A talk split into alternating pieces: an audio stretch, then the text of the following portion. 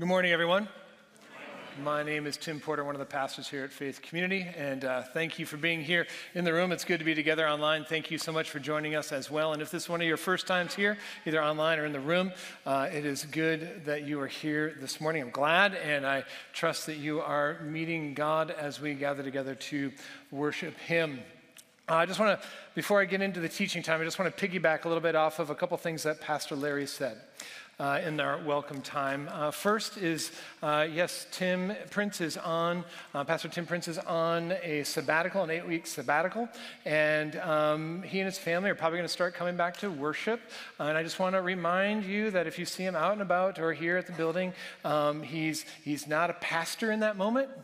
He's a dad and he's a husband and uh, we want to let him be able to just uh, worship with us and uh, continue to heal along with us during that time. And I just want to thank you as well uh, for all of your support, uh, not only to the Prince family, but also to the Streams and Christopher's. And I just want to thank you all that um, we've all on the, on the staff and uh, leadership have been receiving messages about being prayed for, and we can feel that. We, we're experiencing that. And so thank you so, so much.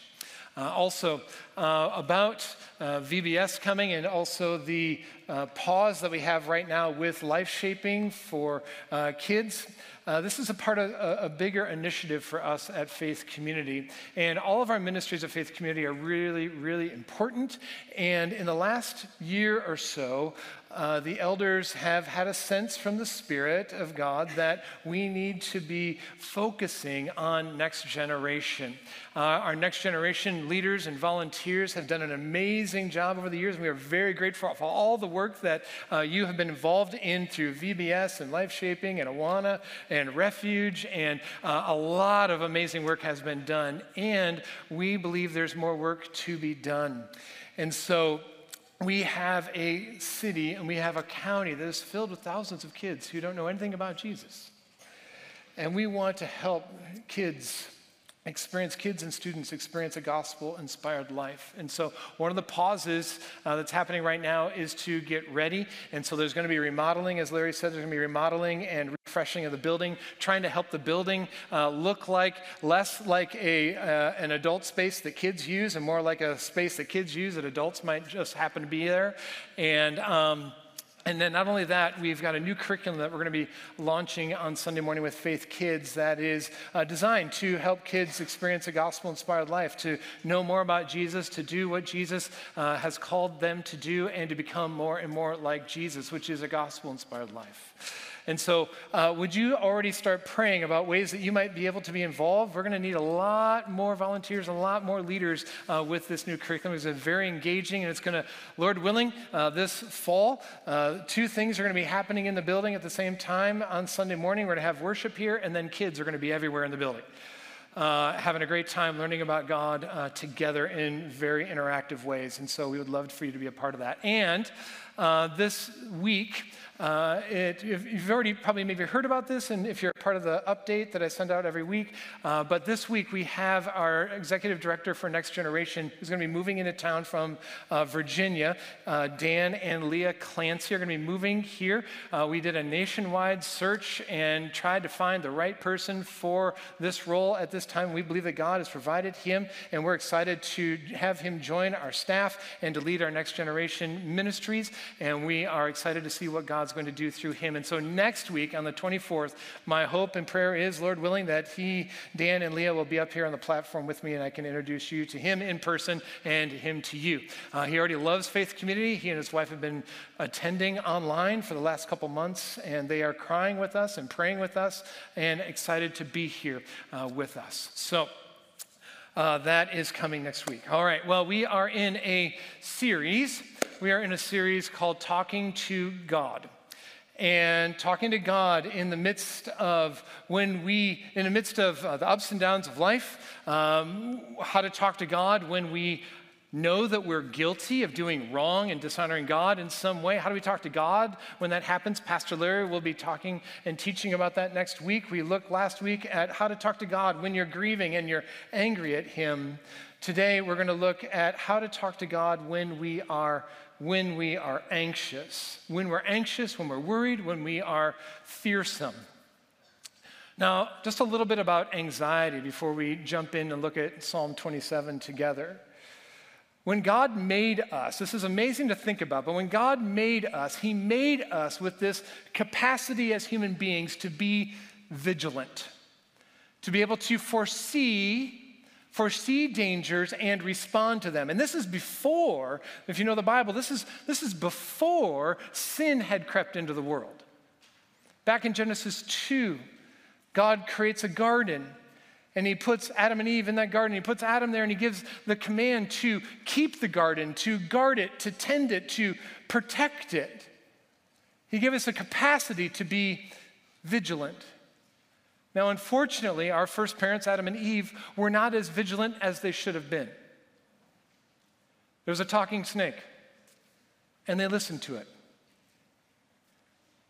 To be vigilant would have meant doing something with a shovel to that snake, it seems to me. But instead of guarding and protecting and being vigilant, they listened and they disobeyed God. And ever since then, the world's been broken. We live, as we all know and we all experience, and we live in a very dangerous world where a lot of bad things can happen. And that vigilant side of us, that vigilant capacity that we have to sort of foresee danger and try to respond in ways that uh, are helpful and serve others so that people we love and care about aren't harmed, that vigilance capacity now is tainted and twisted a little bit so that you and I, instead of always experiencing vigilance and acting, we experience anxiety, fear, worrisomeness, and we can get locked in a spiral of anxiety. God knows that about us. And God kindly invites us and calls us to talk to Him when we're anxious. In anxiety, we start to feel alone. We're alone. And God wants to remind us in talking to Him that we are never alone, even though our worst fears might actually come to pass. So, how do we talk to God? We're looking at Psalm 27 today, and this is one way to learn to talk to God together. Psalm 27 is on page 460 in the Bibles in front of you if you would like to use one of those. Psalm 27. This is a psalm of David. King David wrote this psalm.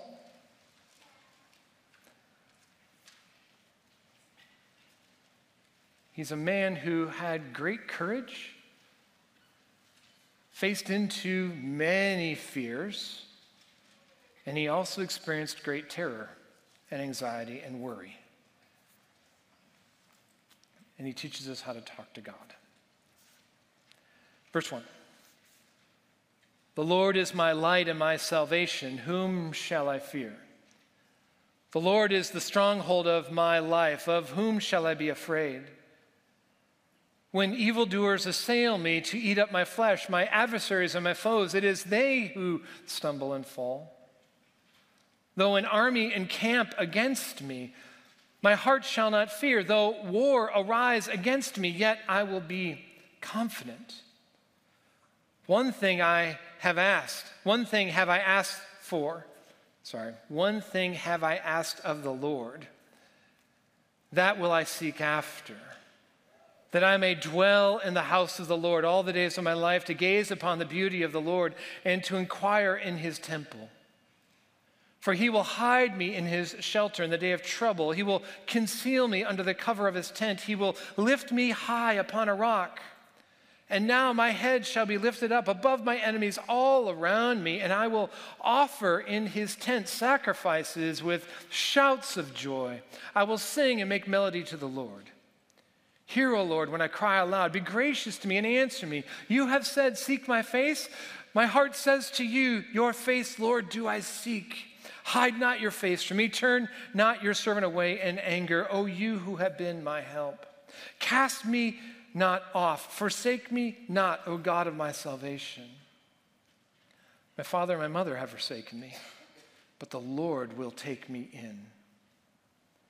Teach me your way, O Lord, and lead me on a level path because of my enemies. Give me not up to the will of my adversaries, for false witnesses have risen against me, and they breathe out violence. I believe that I shall look upon the goodness of the Lord in the land of the living. Wait for the Lord. Be strong, and let your heart take courage. Wait for the Lord. This is the word of the Lord.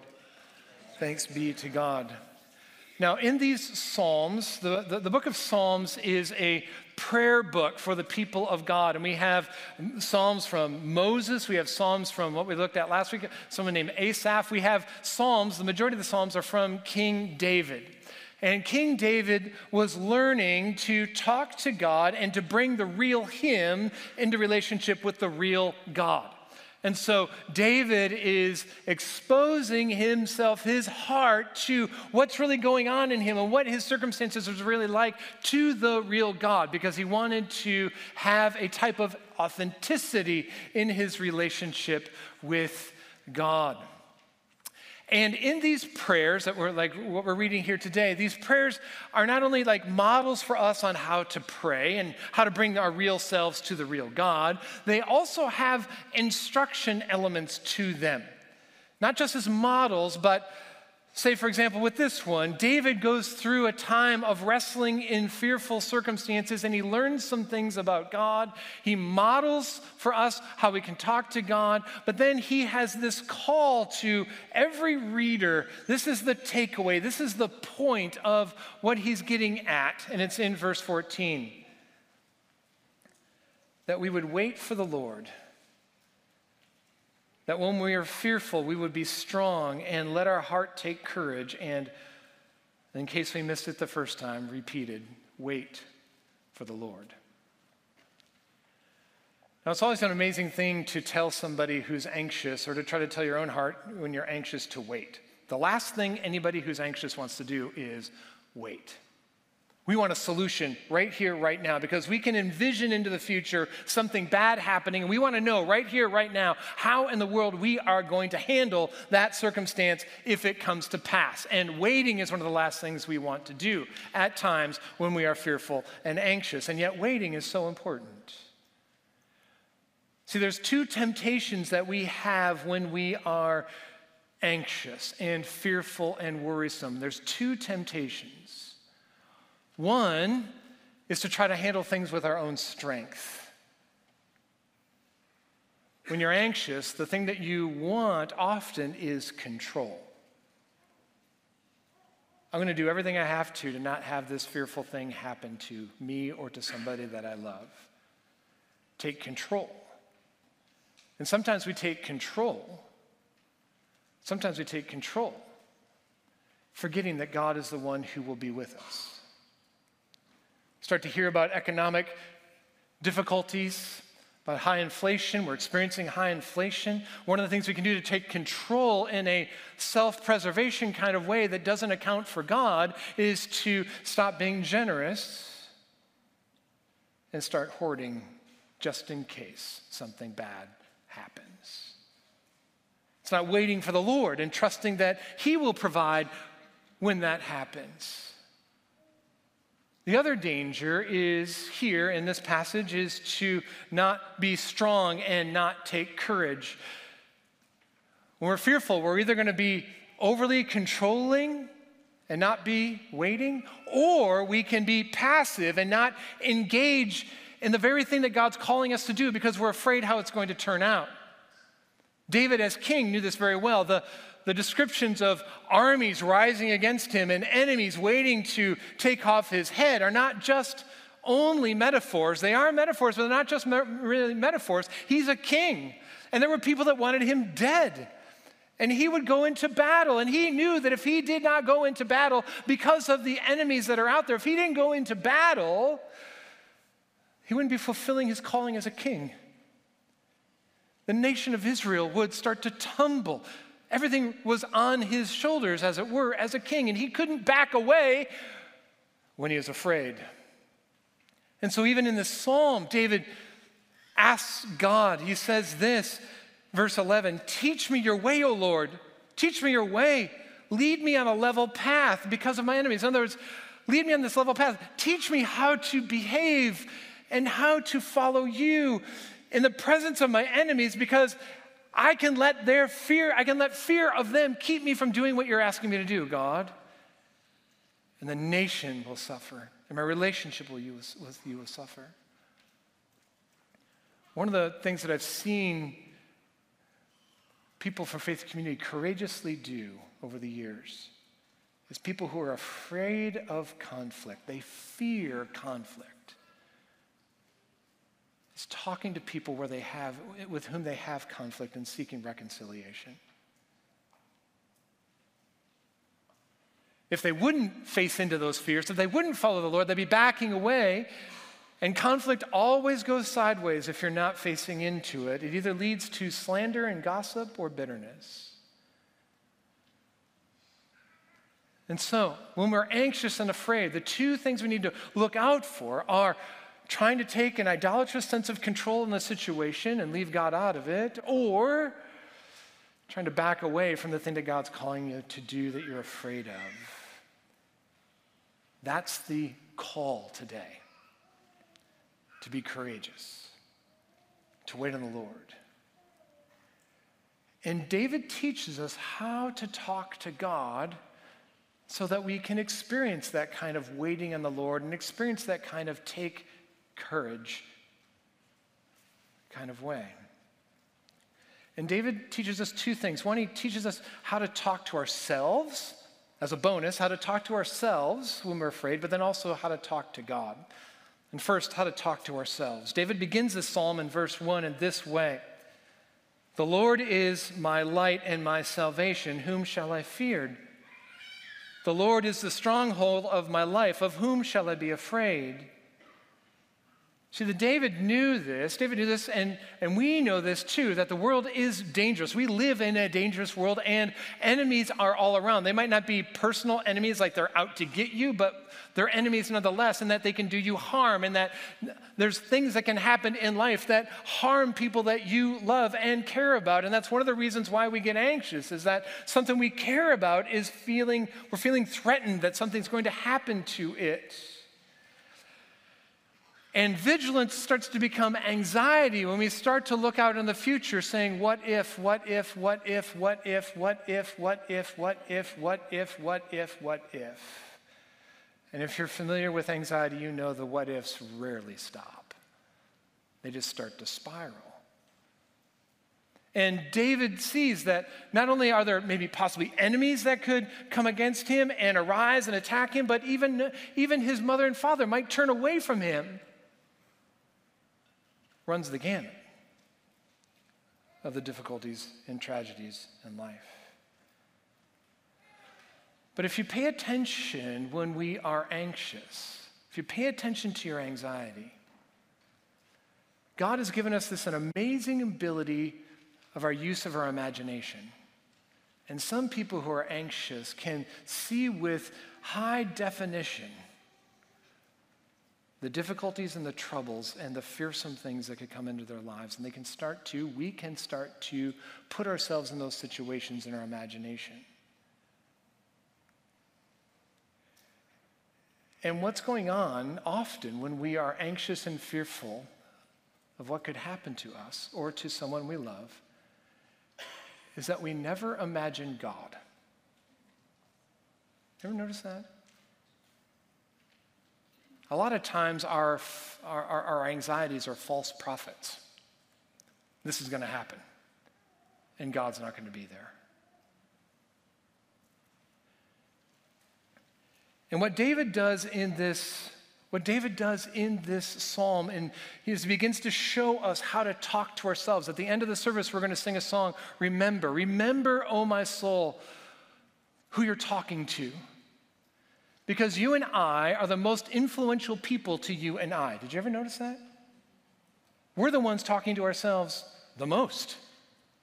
And in our anxiety, we're talking about what's going to happen to ourselves, and we are imagining those worst case scenarios, and they get us locked in and they get us in this spiral. And David experienced the same thing. And so David is showing us that what we do is we intentionally, we intentionally need to bring God into the fearful circumstances that we are envisioning.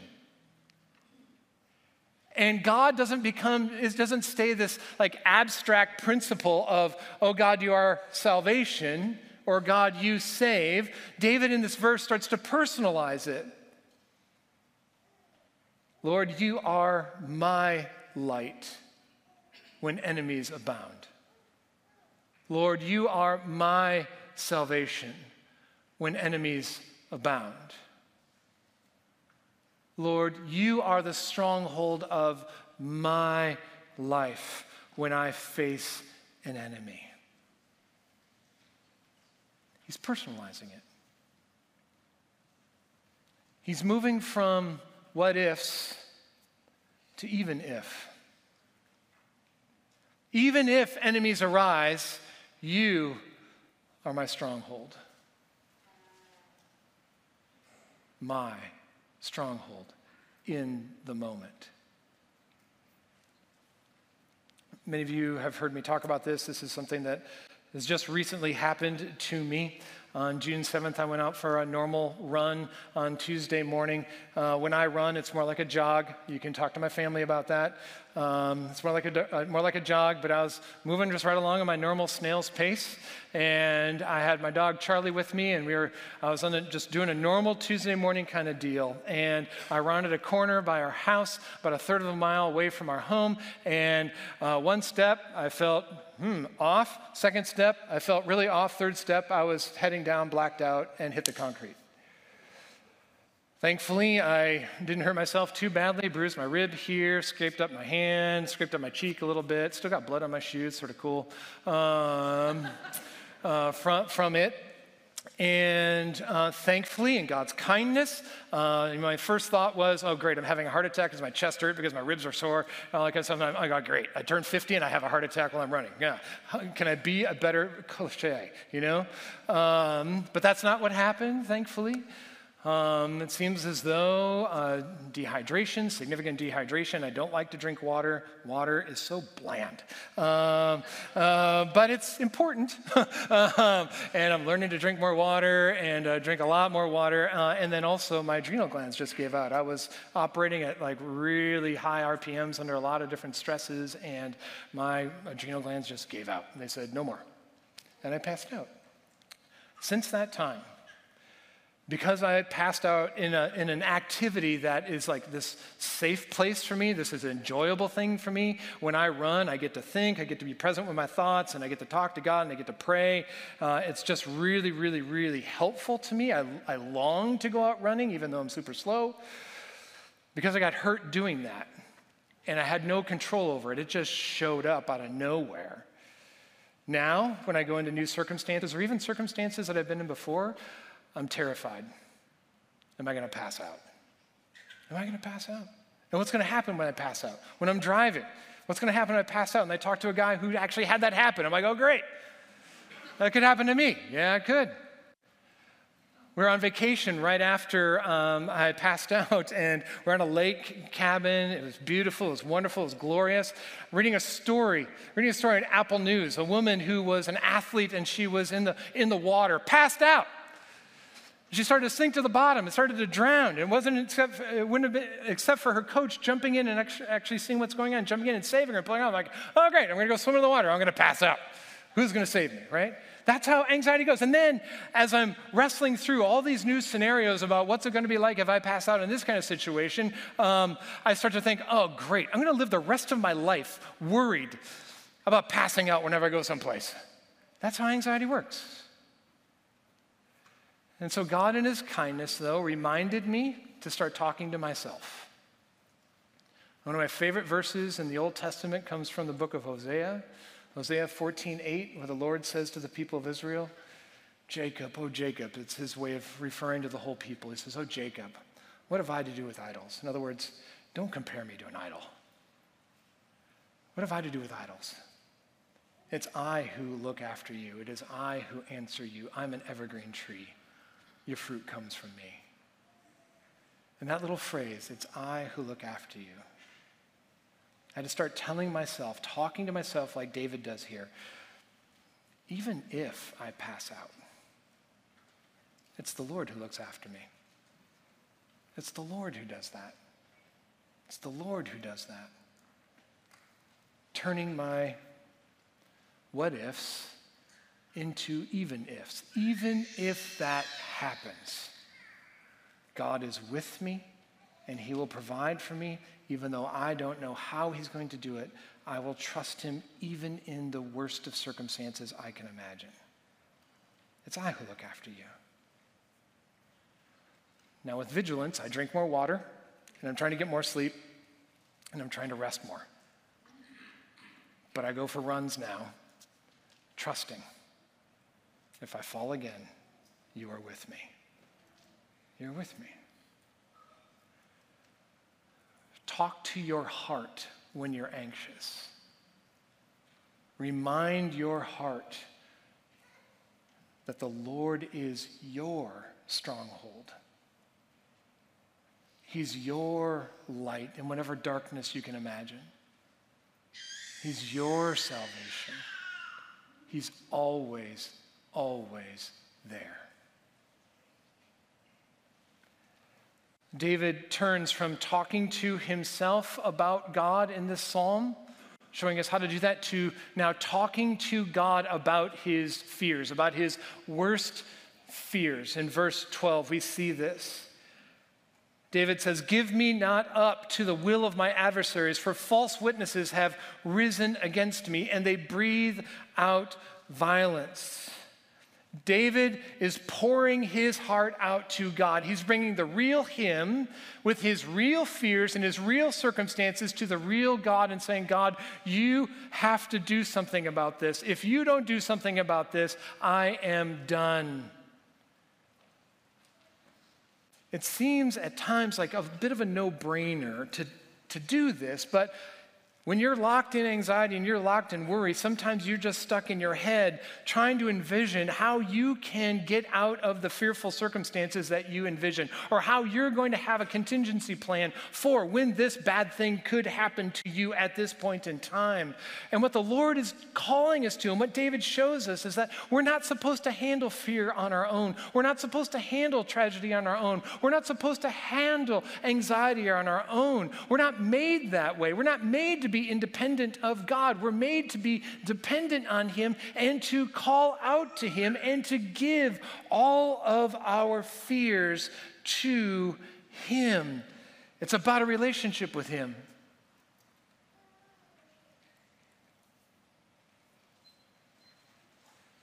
Many of you maybe have memorized this verse. It's a powerful verse, packed with so much gospel inspiration. 1 Peter 5, 6, and 7. Cast all your anxieties upon him. Humble yourselves, therefore, under the mighty hand of God, so that at the proper time he may exalt you. Casting all your anxieties on him. Why? Because he cares for you.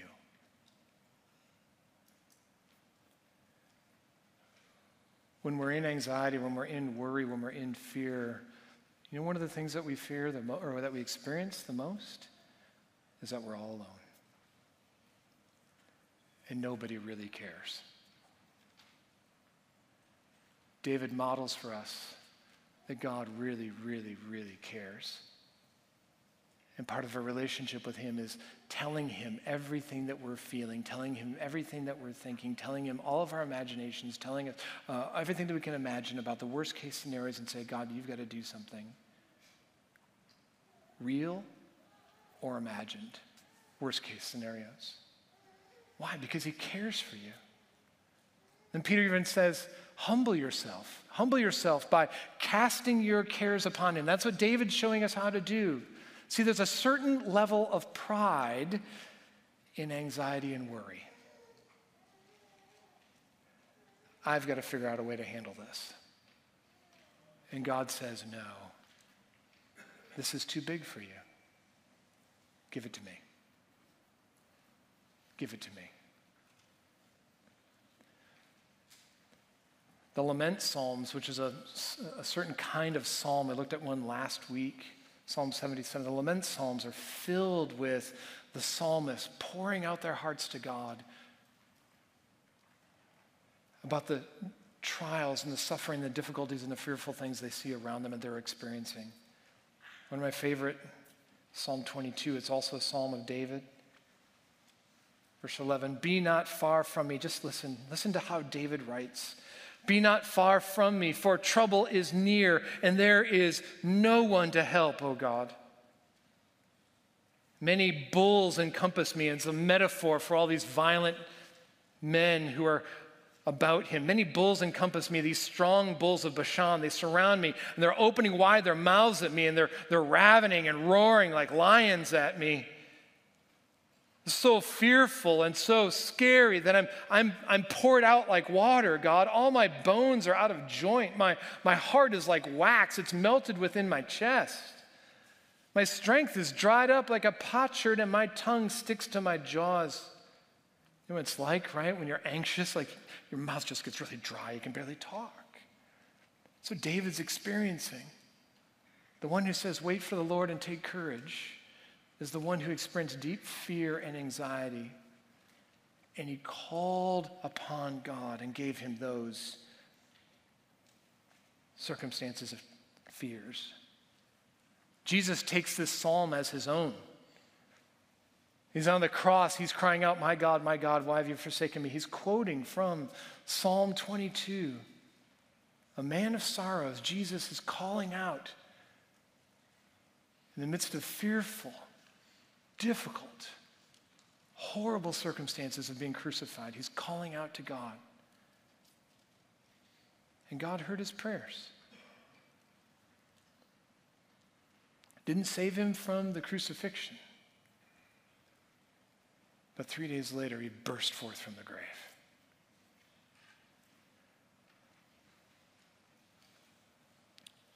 In the midst of calling out to God, David clarifies one thing that he's going to keep asking God for. It's the most important thing.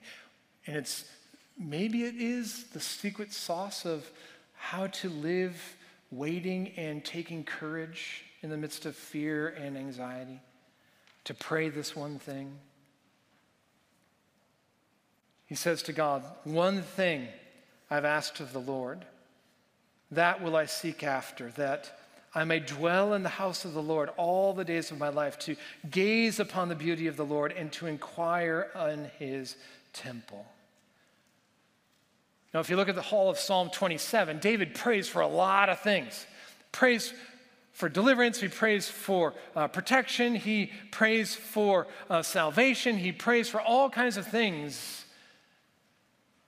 But in the midst of everything that he's praying for and asking God for and for help for, this is the one thing that he must have as an individual as he faces into his fears. He must have this ability from God to gaze at the beauty of God.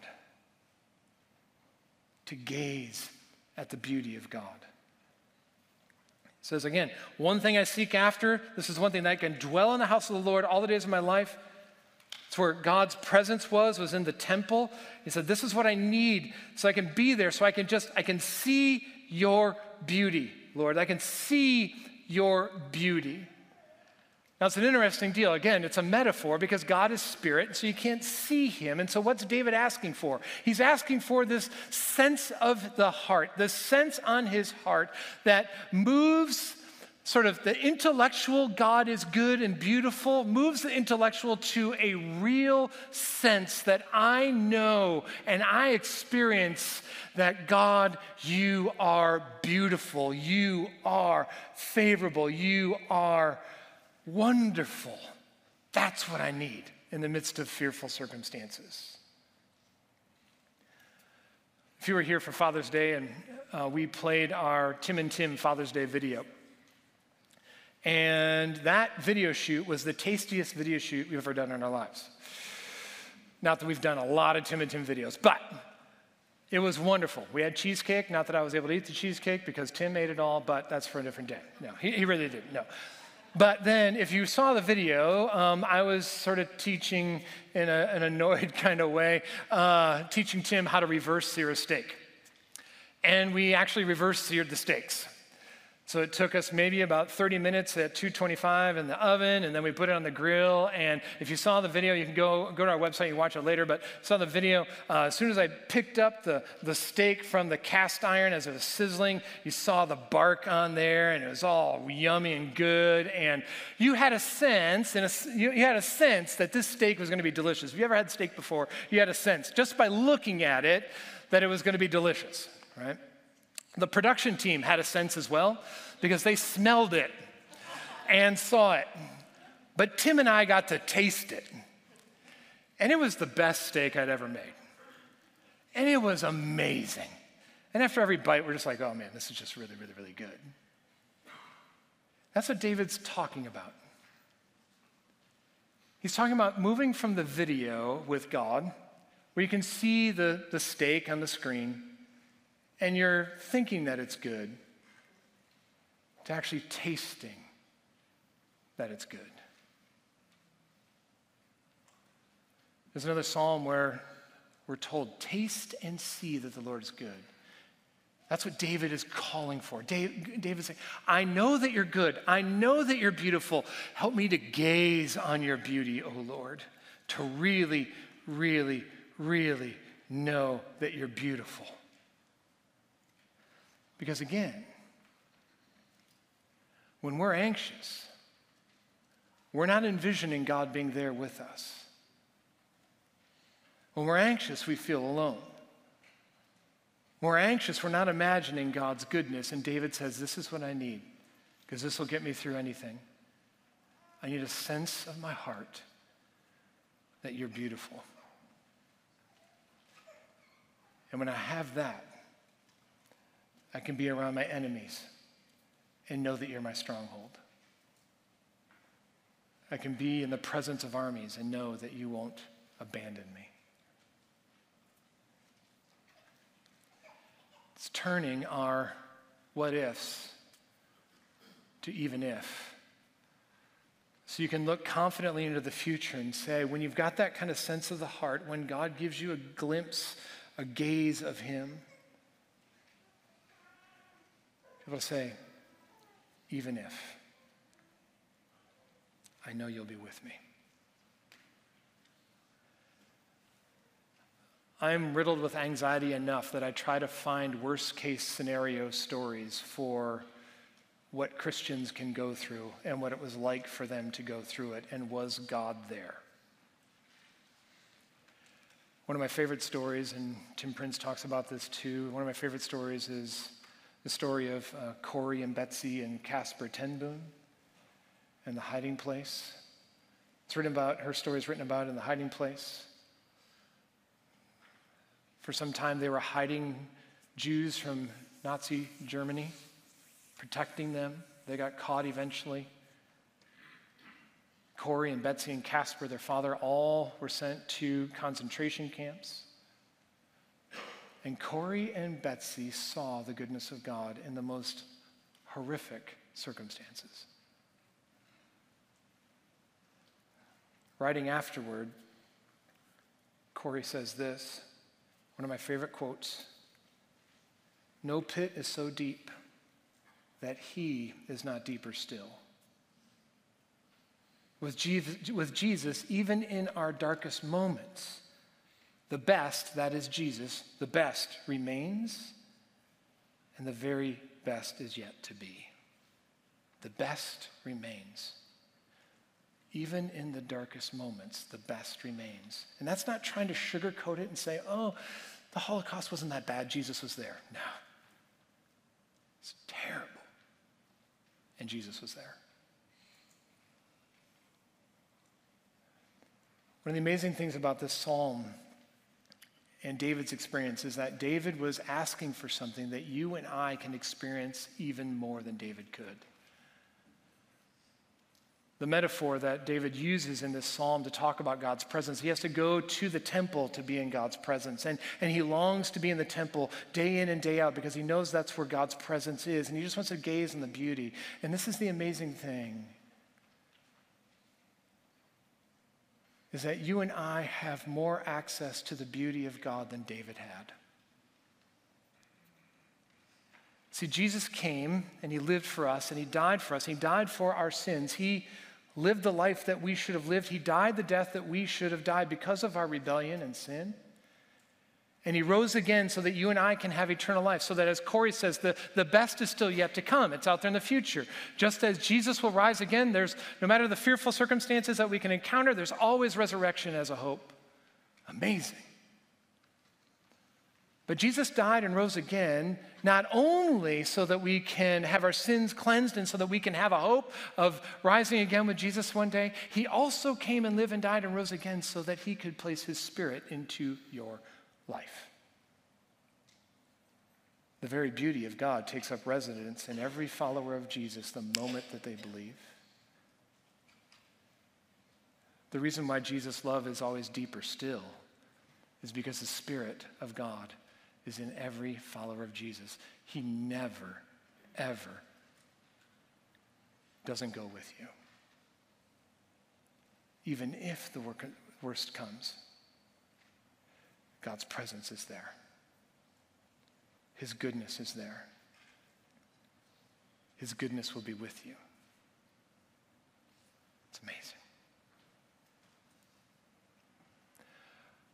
We're talking about how to talk to God when we're fearful. So I want to give us just an opportunity to talk to God before we close with one last song. Just want to invite you to close your eyes and bow your head and just pray silently. And anything top of mind that you're bringing in today that's fearful, anxious, or worrisome, talk to God about that right now. Let Him know what you really feel.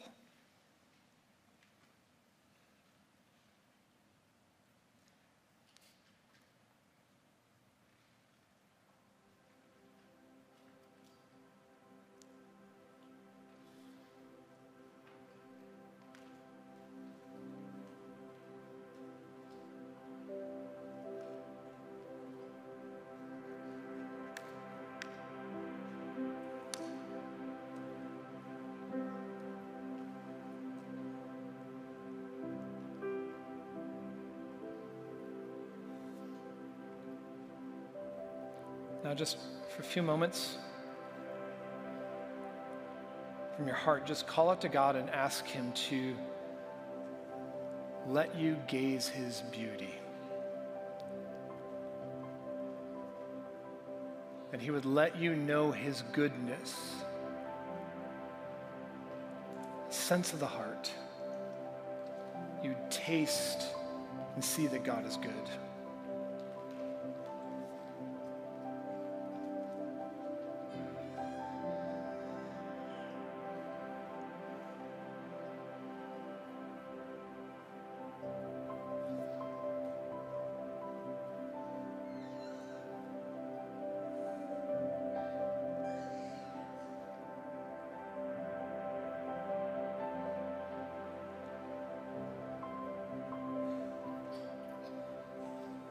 Lord, thank you that you have made us to be vigilant, to see threats and to act out of care and love and concern for others.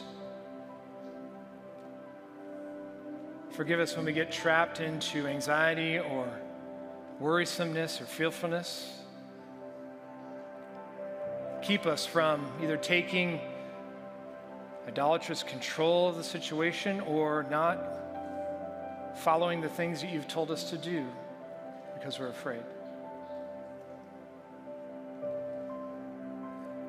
God, would you give us a gaze of your beauty? And as we sing this next song, would you please remind our hearts of the one that we're singing to? In Jesus' name. In the room, would you please stand as we sing?